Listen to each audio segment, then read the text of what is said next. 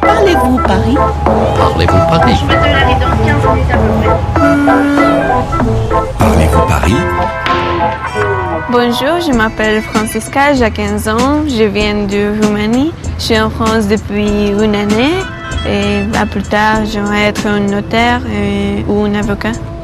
Je me demande toujours comment on fait si on est touriste et on tombe malade, on va aller à un médecin, à un hôpital. Ça passe comment Сегодня утром у меня встреча с Франциской, румынской старшеклассницей. Мы встречаемся с ней перед больницей Ависенны на севере Парижа. Bonjour Francisca. Bonjour, Ça va? oui à toi Oui, très bien. Alors dis-moi, est-ce que tu as déjà été malade en France? Oui, quand j'arrive la première fois en France, je tombe malade et j'allais avec ma famille à l'hôpital, mais j'ai pas le carte vitale et le numéro de sécurité sociale. Франциска хотела бы знать, что делать, если ты турист и заболел, находясь в Париже, и у тебя нет социальной страховки Sécurité sociale. У нас встреча с доктором Бушо, специалистом в области инфекционных заболеваний и медицины для иностранцев. Мы подошли к регистратуре, чтобы спросить, где находится его отделение. Bonjour, madame. Bonjour. Nous cherchons le service des maladies infectieuses. Alors, vous allez tout droit, première à gauche, vous sortez dehors, à droite, porte 11, au troisième. Merci D'accord, beaucoup. merci beaucoup. Прямо, tout droit. Euh, on est sorti à gauche, premier abord. Затем поворачиваем налево, а à gauche. On prend l'ascenseur? Oui. Это настоящий лабиринт. Bonjour. Уф, наконец-то мы нашли доктора Бушо. Доктор говорит, что сейчас у его коллеги находится пациентка, которая только что вернулась из путешествия. Est-ce que si elles sont d'accord, on va venir tout de suite Мы сможем присутствовать на консультации. Oui, bonjour docteur. Alors, vous êtes revenu depuis quand Ben, je suis rentrée, ça fait 10 jours. Et est-ce que vous aviez de la fièvre Ben, j'étais un peu fébrile, mais j'ai pas pris la température. Врач спрашивает, есть ли у нее температура, de la fièvre. Voilà, La nausée, d'accord. Est-ce que vous avez des maux de tête oui. Et vous avez très mal au ventre J'ai très mal au Très ventre. mal au ventre. Ouais. Alors, ce qu'on va faire, madame, on va déjà, je vais vous examiner. D'accord. Болит ли у нее живот или голова? Est-ce qu'elle a mal au ventre ou mal à la tête? У этой пациентки очень сильные боли в желудке.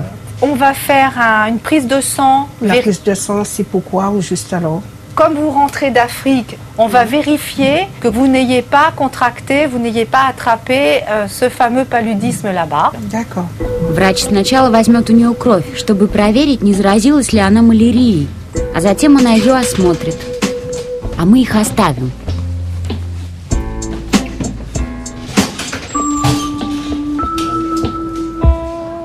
Euh, si nous sommes touristes et on tombe malade à Paris, comment on fait On va aller au médecin ou directement à l'hôpital La France est un peu particulière pour ça. C'est un des rares pays où on peut donner des soins assez facilement aux personnes qui n'ont pas la sécurité sociale, on va dire de façon générale aux personnes étrangères. К счастью, во Франции в больницах лечат всех, даже без социальной страховки. Quand on est touriste, malgré tout, c'est la situation la moins favorable. Parce que si on a un problème d'urgence, si on a vraiment une maladie très grave qui menace la vie, ça, il n'y a pas de problème. Aucun hôpital n'a le droit de vous refuser. Donc on vous donnera les soins.